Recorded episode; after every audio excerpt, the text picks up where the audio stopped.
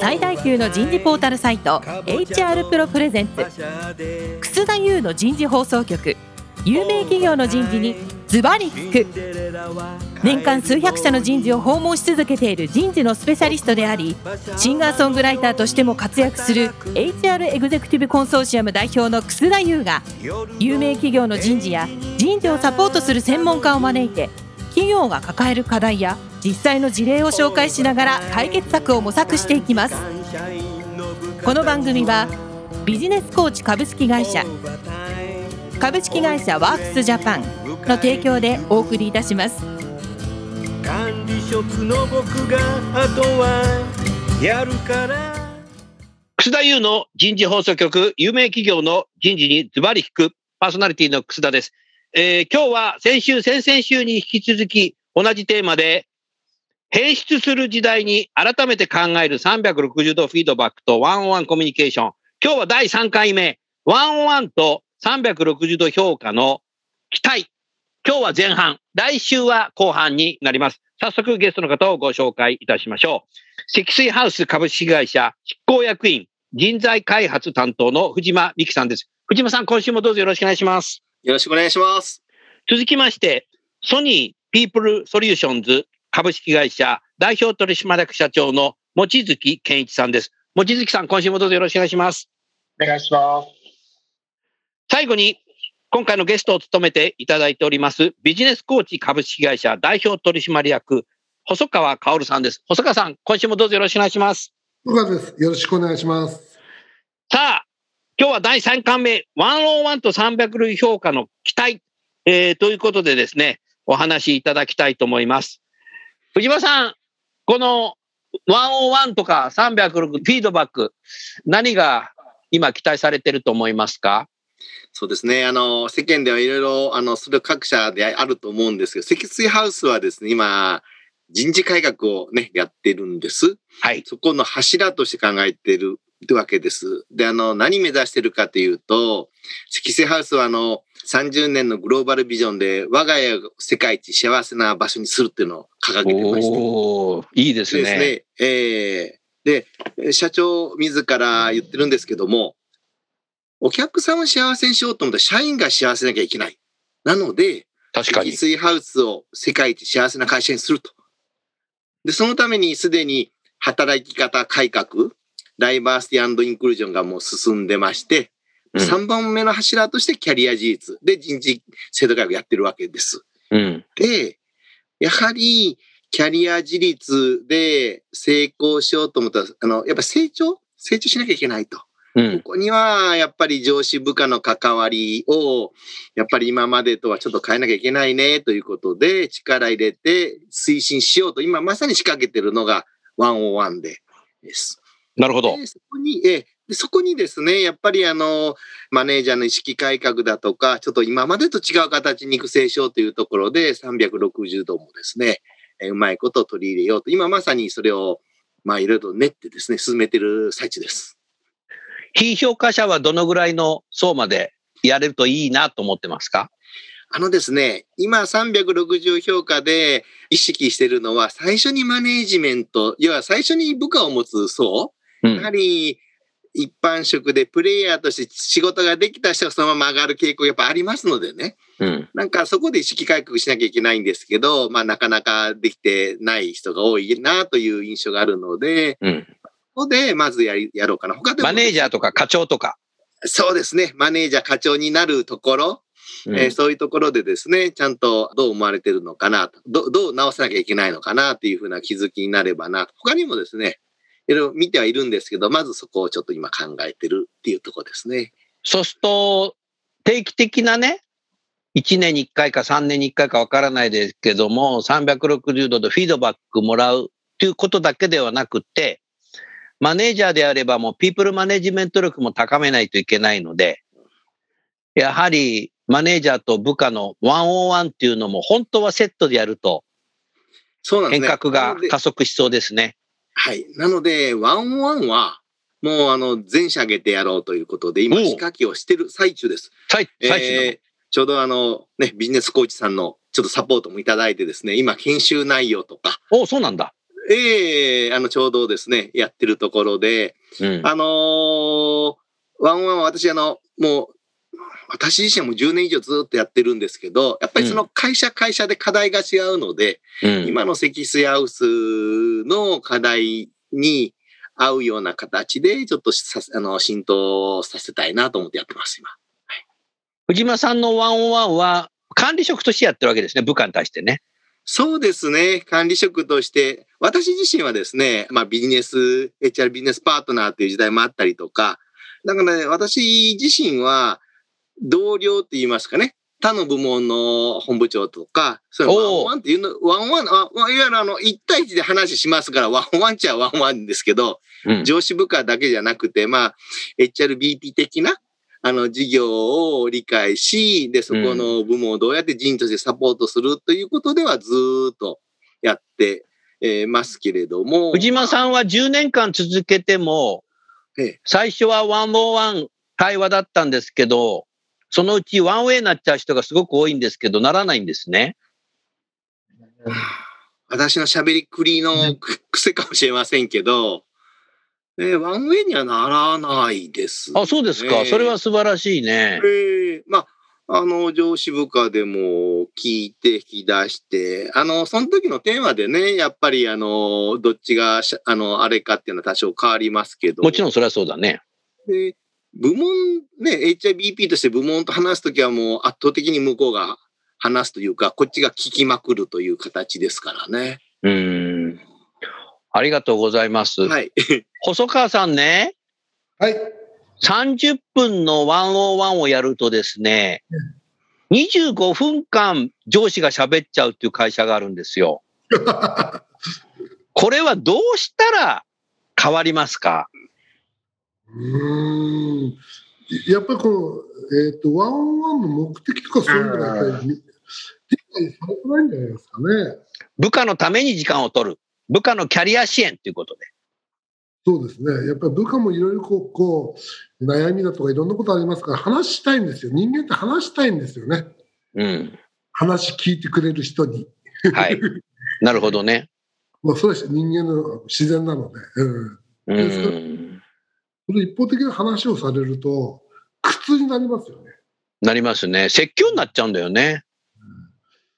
人事評価面談って、あの楽しく人事評価面談に行くんだっていう部下の方ほとんどいないですよね。聞いたことございません。もうね、あの大半を君の評価はこうだ、ああだとこう言われてですね、うんそれでもう、まあ、例えば30分経って1時間経ってガクッとして帰りますからね、それがもう次に人事評価面談を受けたいかっていうふうになると、嫌になるっていうのが普普通ですからね。ああ。25分、30分、25分、心眼トークされたら、うーん 二度と受けたいとは思わないんじゃないですかね。なるほどな。上司の人もワンワン面談の目的を明確にして、よく会社が人事の方から伝えていただくということと、受ける方がもう皆さん方のためなんだよと、ワンワン面談は。でなるほど。こういうふうにワンワンの目的とは伝えると、両方に伝えると非常にうまくいくんじゃないですかね。うん。うんありがとうございます。望月さん、同じ質問ですけども、今、その101とか360評価、なぜ、こう少し話題になったり、必要性を感じる方が増えてきていて、望月さんはどういうふうに感じてらっしゃいますか？そうですね、今、藤間さんの話を聞いて思ったのは、やっぱり、まあ、今では多様性とか非常に言われてますけど、うん。インクルージョンするためには聞かなきゃいけないっていうのを、まあ、聞くって知るから、うん。知るっていうためには語ってもらわないとわからないことがお互いにあるので、うん。お互い話してお互い聞いてっていうのがあって、そのワンノーワンが根付くと自然とインクルーシブにだんだんカルチャーもなってくんではないのかなってことをちょっと今の、あの、戸川さん、藤間さんの話を聞いてて、ふっと思いました。そうすると、部下の違う考え方も聞くってことか。聞くとか話すっていう、だから、聞くだけでもダメで、上司もちゃんと自分が感じたことを口に出して伝えたりとかっていうことが、やっぱりそのワンノンワンやってる時には、部下の人にも、あ、私が今言ったことがそういうふうに伝わるんですね。ってなると、うん、そう聞こえたけど、あ、だったらちょっと違うんです、言いたいことがって言って、あ、なになに、ちょっともうちょっと話してよ。で、こういうのが出てくると自然に普段の会話でも、すいません、ちょっとよく分かってないんですけど、今のこともうちょっと、もうちょっとなんかこういう理解で合ってるかどうかって知りたくってって言うと、あ、そうなのね。それね、正しい。ごめん、あの、合ってると思う。合ってる。アラインしてるよ、僕たちとかって。こういう、なんかインクルーシブでアラインしてるとかしてないだとかっていうのを、うん。すごくあるのかなと思いました。あの仕事でヨーロッパの人たちと話をすると、彼らいつも、僕は英語がそのなくないことも含めてだと思うんですけど、ちゃんとオンザセームページかとか、うんあの、アラインしてるかとかって聞くんですよ。なるほど。そそういうお互いがちゃんと分かってる状態を保つためにも、うん。ワンオンワンって結構大事で、無駄話も時にあるかもしれませんけど、無駄話の中に、なんかちょっとあれ今、あの、他に気になってることがあるって、こう気がついて言えると、なんでですか？なんかいつもと歯切れが違うじゃんとか、あ、そうですかって言って、え、実はってこうなってくるとかっていうのは、そういう時間を共有することによって生まれてくるのかなっていう、そそれが結局インクルーシブな組織風土みたいに最後はこうレレベル感とか高まってくるっていう効果があるような気がす。やり続けてきた先にっていうか。ただ正しくやり続けないと、こうならなくって、うんうん。いいな、わかったな、こうなっちゃう。わかったなって全然違うからって。うんワンダーワンのやり方を間違えちゃいけないってなんかそこなんだなって気がしました。そうすると、マネージャーは部下が話しやすいような場を作ってあげることが大前提ですね。うん。今日なんかある？みたいな言い方したらさ、もう、もう喋れないですよね。いや、別に、みたいな。そうですね。あの、自分も時々やっちゃってる反省なのワンダーワンをこうオンラインでやるじゃないですか。うん。で、ノート取りながらこうやって画面の下向いちゃって、今日何話したいことある？とかってこうやっちゃうと、うん。あ、この人聞いてないって分かっちゃいますよね。ああ、難しいね。そういうのをあの自分の場合は指摘してくれる部下とかいるとう、んやっぱり、そういうのがダメなんですよとかって言われると、ああ、そうね、またやっちゃったとか。これがその、やっぱりワンドワンとかの部下と上司との間でも、その、定着してると、あの、そういうのって良くないと思いますよって。だって、本当に聞き合うのかって思いますもんって。え、なんで？だって下向いてさ、いきなりそう言って、どうかと思いません？普通とかだったら。ああ、そうねって。なんでこ、ここういうのが言える関係が作れるとすごくいいなと思うなと思います。僕の場合望月さんは優秀な部下がいっぱいいるんだなってことが分かりました。多分うちの会社言いたいことをちゃんと言うっていうのが割とこう、そんまあ、それはね、もう何十十年もソニーさんとお付き合いしてると、議論好きな方が多いなっていうのと、自分の意見を主張する人多いなっていうふうに思うので、年齢関係なく来るので、そこはね、いいカルチャーだと思いますねカルチ。ャーとはね、自分の考えを述べるっていうのはちゃんとあるので、ただそれが言いにくいとか言いやすいとかって職場の風土、雰囲気は若干はあるとは思いますけど、うん。だからインクルージョンも起きやすいじゃないかな。ねどうかにしてもね、社員に聞かなきゃいけないです、社員の皆さんが。あそうか まあ、それぞれ受け止め方がたくさんあるけども、そうですね。でも、企業間を比較すると、ソニーさんは結構コミュニケーションは僕いい。議論するっていうことでは素晴らしいと思うな。まあそういうことで多分細川さん、あの、ソニーは創業以来、最高益が出てるんじゃないかなっていうふうに勝手に思っております。いやそれ重要ですよね。うん、対話のあるカルチャーの会社って、藤間さんいいよね。あいいと思いますね。あの、生き生きしてますね。黙ってるよりは絶対いいと思いますね。えーあーなんか職場がシーンってしてんのよくないよね。うんあの、大嫌い。大嫌い。あの私たちのところの会社のエンゲージメントサーベイもマネージャーサーベイと一緒に実施してるんですけど、年に1回。はいで、エンゲージメントサーベイ、まあ、組織サーベイですね。うんあの結果もえ、ちゃんと職場で開示してくださいって言ってるんですよ。で、そこで対話が起こるように。うん。だけど、最初の数年、この数年ぐらいすごく定着してるんですけど、うん最初は開示してどうやってあの会話を進めたらいいかって、みんな悩ましいじゃないですか。ああ、確かに。なので、最初はそういうワークショップやってたりしたやったんだ。ね。で、その形を少し型を作って、で、やるうちにだんだんそのマネージャーさんの多分自分の型とか味が出てくるんで、うん職場も毎年開示されると、今年はみんなの回答どうだったのかなとか、こう、開示すると。で、そこで私の職場でやると、ななんでこの点数になったんですかね？不思議だな。って、僕からすると、え、みんなが答えたんでしょ？って言いたくなるんですけど、うん。個人個人がすると、いや、全体としてこうなるのはちょっと違和感ありますね。わけわかんないね。なんでなんだろう。なるほど。こういう会話が始まる始まるっていうそ。こで対話が、対話が始まるんですよ。あーだからそういうことか開示するとすごく大事で、対話あ、開示するってのは重要かもしれないね。はい。あのーソニーさんでは180度サーベイになってると思うんだけど、はい。望月さんも評価されてるんだ。入りますね。はい。ムカついたことありますか？えーっと、まあ、あの、な生々しいコメントも来るので、生々しいコメント来るんまただ。今年も言われたなっていうのは思今。年も言われたな。改善してない僕あの、か改善してないっていう、あの、気づきになりますよね。改善してないと諦めの自分に入っちゃいませんか？どうせ僕はそんなものいやまた。自分でリマインドするってありますけどね。なるほどでもそ。れって時々強みと弱みみたいな言い方、聞き方でソニーはするんですけども、強みまあ良い点とか改善してほしい点みたいな聞き方ですかね。だからそれがでも、実は表裏一体で入ってるんですよ。うんあの、人によってはこれがいいって言ってるのが、ある人によっては言葉を繰り返したらそのまんま改善欲しいになってる。多分、私とそのそれぞれの人との関係性において、なんか出方が違ってるんだなっていうのは思いました、最近。なるほど、それは自分がね。人間として反応したところがあって、やっぱり馬が合わない人っているじゃないですか。いるいる。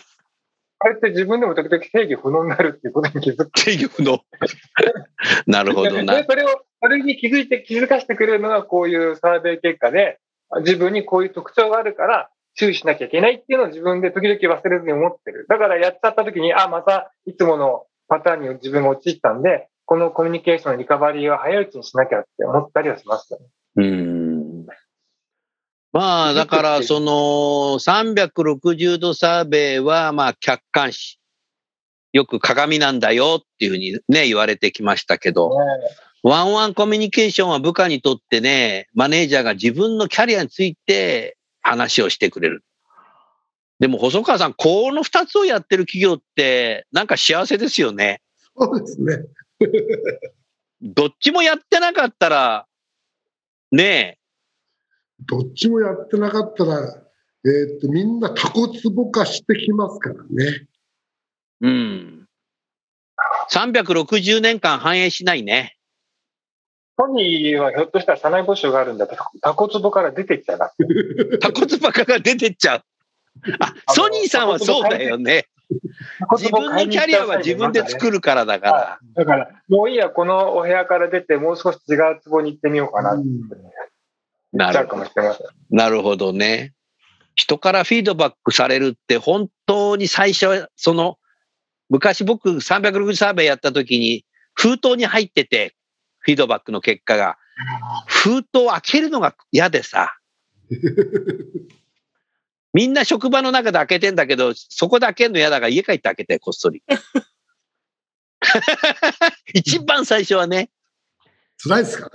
確かにそうだったかもしれないです。昔は、ソニーのマネジメント研修でも同じようにやっていて、紙で、やっぱり最初はそうやって、研修の当日お渡ししてたかもしれない。あーおぼろげな記憶ですけど。給与、給給与明細みたいに。ええその時初めて見るっていうか。ああ、すっごい嫌でさ、見んのさ。でも見るしかないんで、見ましたね。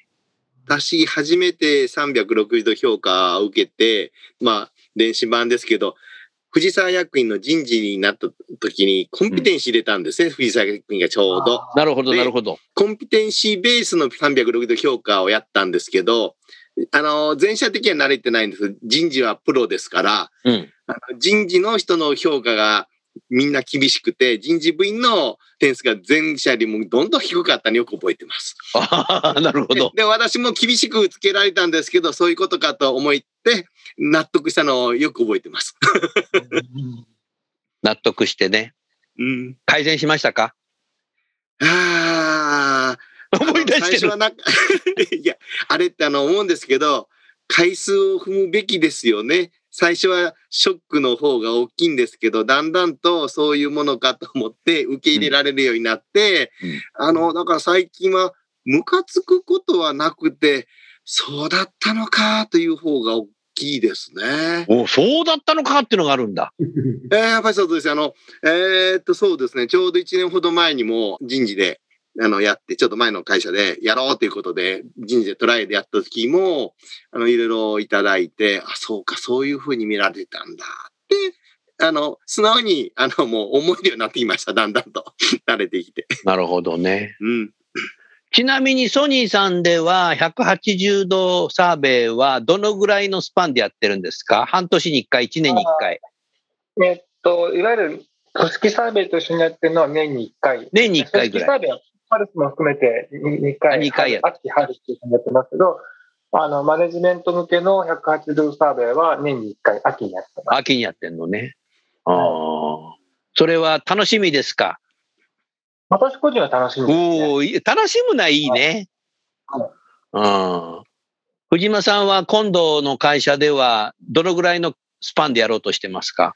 いや、あーこれからやる形なので、うんあの本当は1年にね、1回ぐらいやるのがね、あのーあれって健康診断みたいなもんで、結果見て、どこまで改善できたかなというね、自己成長のものなんで、はい2回ぐらいがいいかなと思いますけど、まあ、まだまだ、あの、アイディア段階なので、どうなるかはよくわからないですけどね。そんな形でできたらなと思いますね。うん。でもね、細川社長、今ね、もうインターネットで、スマホからもね、360サーベイできたりするので、すぐフィードバックできるので、楽ですよね。あの、2000年にですね、ある大企業に訪問したときに、ええ当時の人事担当の専務取締役の方に聞いたんですけども、紙で360度サーベイをやってたんですね。3年に1回だって言ったんですよ。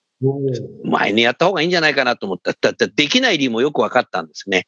で、紙で社員に配って回収すると、人事のフロアの人事の会議室が天井ぐらいまで段ボールの箱でいっぱいになるんです。そ うそうでしょうね。で、それを OMR と OCR それぞれの業者に出して、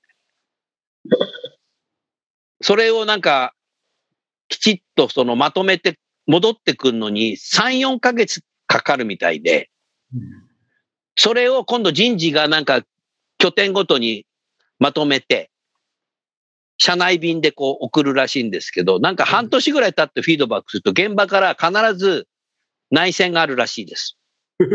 すいません、今回来たこれ何ですか？何でしたっけ？みたい 大変でしたな。ね。だから3年に1回しかできないです。うんだからやることが目的なんで、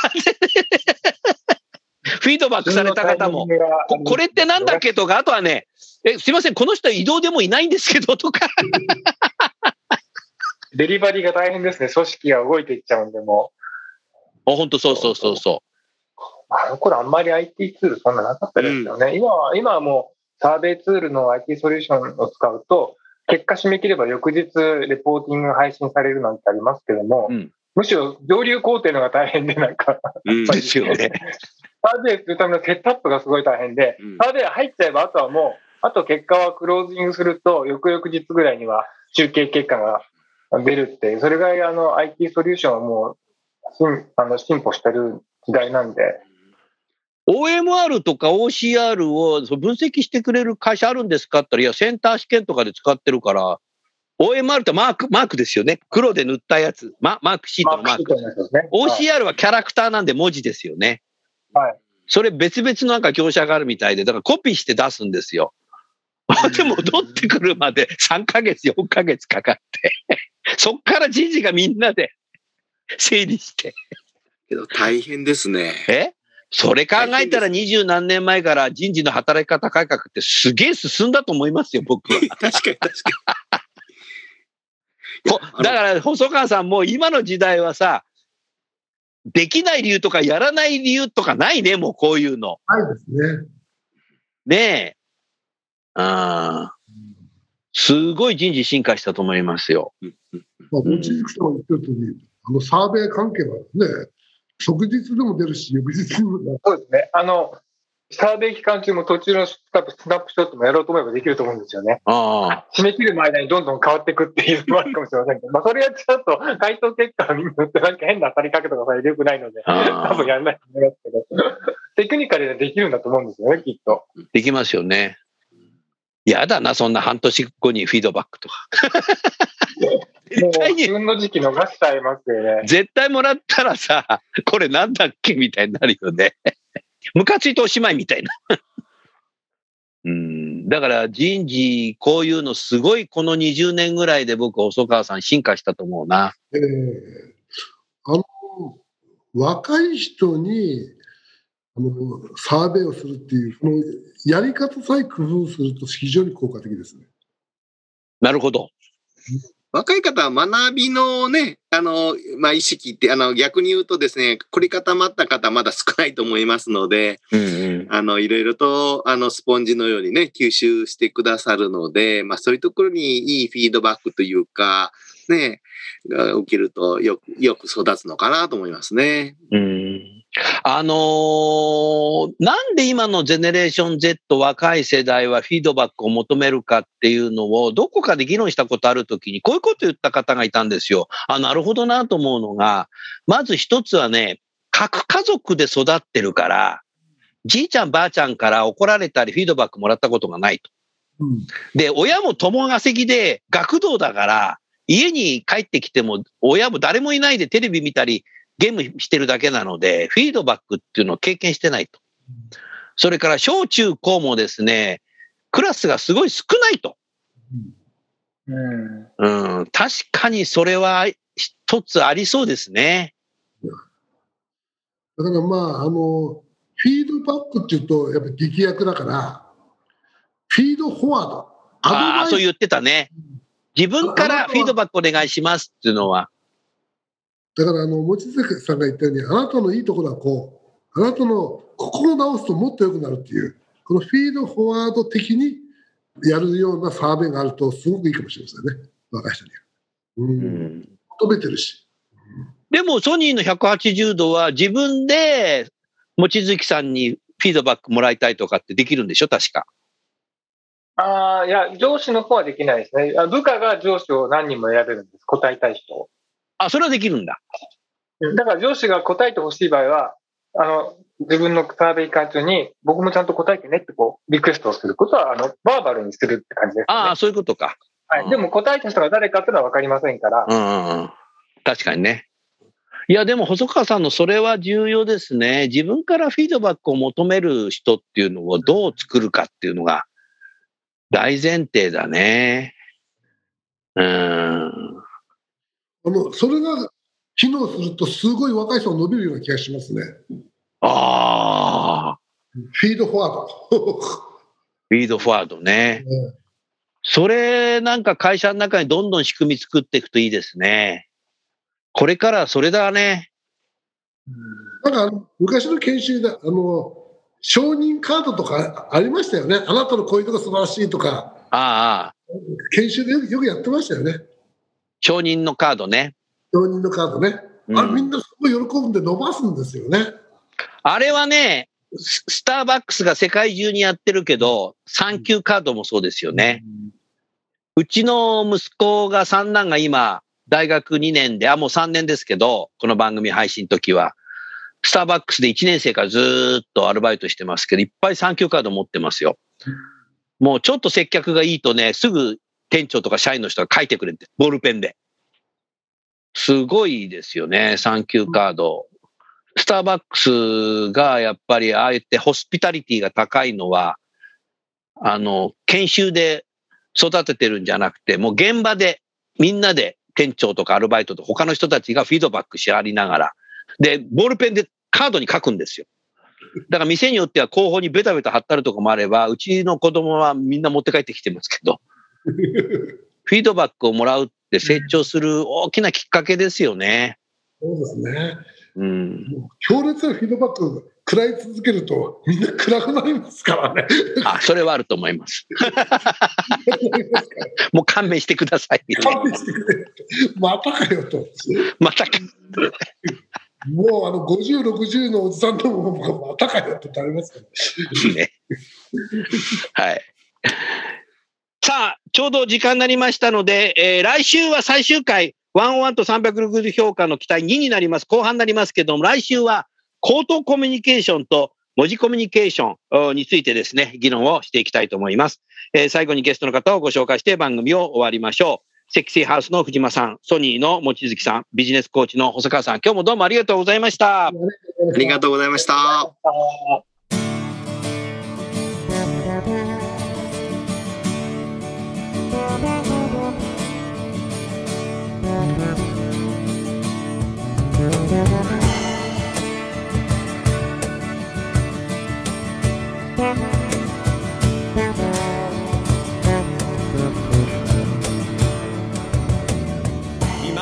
今日のお話はいかがでしたか？楠田優の The Times Will Change。時代は変えられるとともにエンディングといたします。この番組は日本最大級の人事ポータルサイト HR プロのウェブサイトからもお聞きいただくことができます。HR プロでは人事領域で役立つさまざまな情報を提供しています。ご興味がある方はぜひウェブサイトをご覧ください。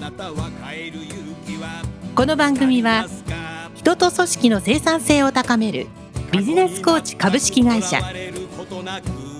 企業の人材採用支援キャリア支援を通じて人と企業の持続的な成長と価値創造に貢献する株式会社ワークスジャパンの提供でお送りいたしましたそれでは来週もお楽しみに。